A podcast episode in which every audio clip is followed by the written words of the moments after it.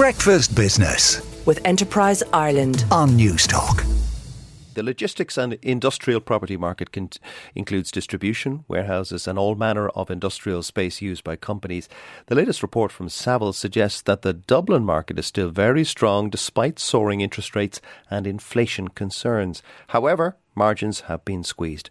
Jarlath Lynn is Director of Industrial and Logistics at Savills Ireland, and he is in, sitting in front of me. Good morning, Jarlath. Thanks, Joe. Thanks for having me in. Now, remind us of the types of companies that are included in your industrial survey. Absolutely. So it includes all aspects of industrial and logistics uh, occupiers. So that ranges, if we were to split it out between industrial, you're looking at more factory, manufacturing type occupiers and style buildings. And then when you look at the logistics aspect, you're looking at more buildings that are higher and designed for storage and efficient distribution of materials, such as occupied by DHL and other well-known companies. Exactly, and they need to be able to move their products quickly into their into their facility or warehouse, for the want of a better phrase, and quickly out again. Yeah. So capacity, the efficiency of movement um, is key to the operation. So the buildings play a critical role in ensuring that is uh, can occur. Now, you had a well, we had the city had, uh, and its co- and the surrounding counties had a bumper first quarter. Yes. So, just the, the, the purpose of being here, I guess, it's been one of the biggest quarters um, uh, seen in terms of uh, take up. Um, I I guess we've been lucky enough to be involved in top five of the deals that occurred this quarter. Mm-hmm. Um, so, the types of companies taking uh, the top five buildings, which accounted for approximately 65% of that million square feet taken up this quarter, uh, ranged from standard 3PL logistics companies. Uh, company- PL. third party logistics. So this is whereby an occupier outsources their storage requirements to a, to a third party. Okay, So, um, and a million square feet was taken up in the first quarter. yes. So just for context, that would be the equivalent of roughly, let's say, six t- six GAA pitches. Wow. Okay. Yes. So that in terms of scale. In terms of scale, and the average size for for the for these deals.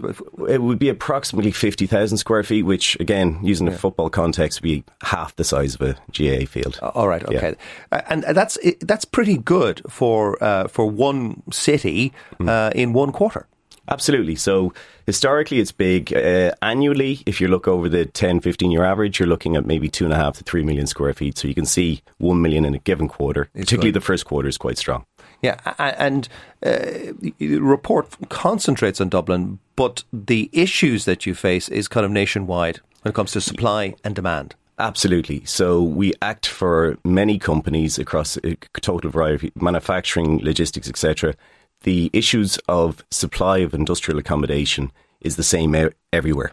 Um, so in Dublin, we reference um, vacancy rates of below one percent. Wow. So if there's 80 million square feet that we record as existing stock, there's only approximately 1 million available.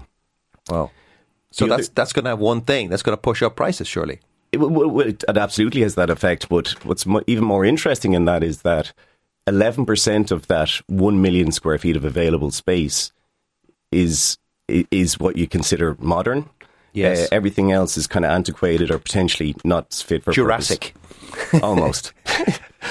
Um, uh, I presume there's a huge slew of uh, warehousing space and industrial space coming on the market to meet that demand.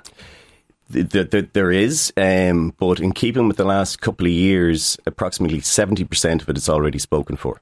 Wow. So, and the rest of it would be under discussion. So we don't, we expect that anything under construction will be spoken for prior to being completed. So, uh, talk me through this. Someone who buys land for industrial purposes and says, "Okay, I'm going to build a logistics facility," for example, um, uh, before they've even started constructing, they're already haggling about letting that out or selling it. Absolutely.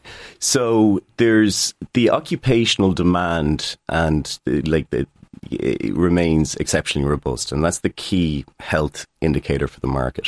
It just so happens to be against a backdrop of where there's little or no stock. Right. Um, so it's it, that's the d- dynamic we're seeing um, at the moment. Yeah. Yeah, given the supply constraints, does that not mean that the companies that are building these logistics facilities mm. or warehousing or whatever industrial facilities that they can kind of lower the bar when it comes to attention to detail and they can kind of throw anything up because the demand is such? Yeah, well, I'm sure you know eh, developers at the moment they, they're constrained by building regulations naturally. And the standard, the baseline standard at the moment is actually exceptionally high in this country with NZEB um, no, being near zero, yes. near zero energy buildings. Um, but beyond that, particular occupiers will have their own aspirations in terms of efficiency of buildings and ESG credentials. Mm-hmm. Um, but developers, just developing a base building, already have to um, you know, it's quite expensive to build these buildings. And then on top of that, there's even higher asp- aspirations. So it's proving, to be honest, a challenge. There's a lot of heavy cost inputs going in to produce these buildings. So uh, when you are building these facilities, you, you, you have to aim for near zero, which means you need to be using a lot of renewable energies in, in these new buildings. Yeah. So I, I, guess like where you might have had, for example, to heat the office accommodation within a, a gas boiler, now that would be air air source heat pumps and the, the equivalent of that. Right. Insulation qualities, everything would have would have increased increased um, PV cells and would be integrated into the roof just to help with the offsetting some of the building's electrical usages, etc. So, but as you say, only eleven percent of the stock out there would be that kind of quality sorry, not not even that eleven percent references the, um, the, the buildings possibly from the last like twenty years old. So even uh, the, even that, it's we're not talking about best in class. All right, okay. Yeah. Well, um, thanks for coming in, Jonathan. Mm. Thanks for, for walking through uh, that market, and we'll have you back again to see if that changes in the course of the year as interest rates rise. Oh, before I go, I mentioned that margins have been squeezed in the sector. Is that right? Yes. Well, well. I guess there's been a lot of inflationary costs are a challenge everywhere. Energy costs, like logistics in particular, you know, fuel costs, all that kind of stuff, hugely expensive. So that's a big part of their, their like real estate in relative terms is probably a smaller portion of, of their overall right. uh, spend, we'll say. Um, but yeah, I think it, there's been a lot of uh, general challenges on, on, all the sectors. Um, Jarlath, thanks very much. That's Jarlath Lynn, the Director of Industrial and Logistics with Savills Ireland. Breakfast Business with Enterprise Ireland on Newstalk.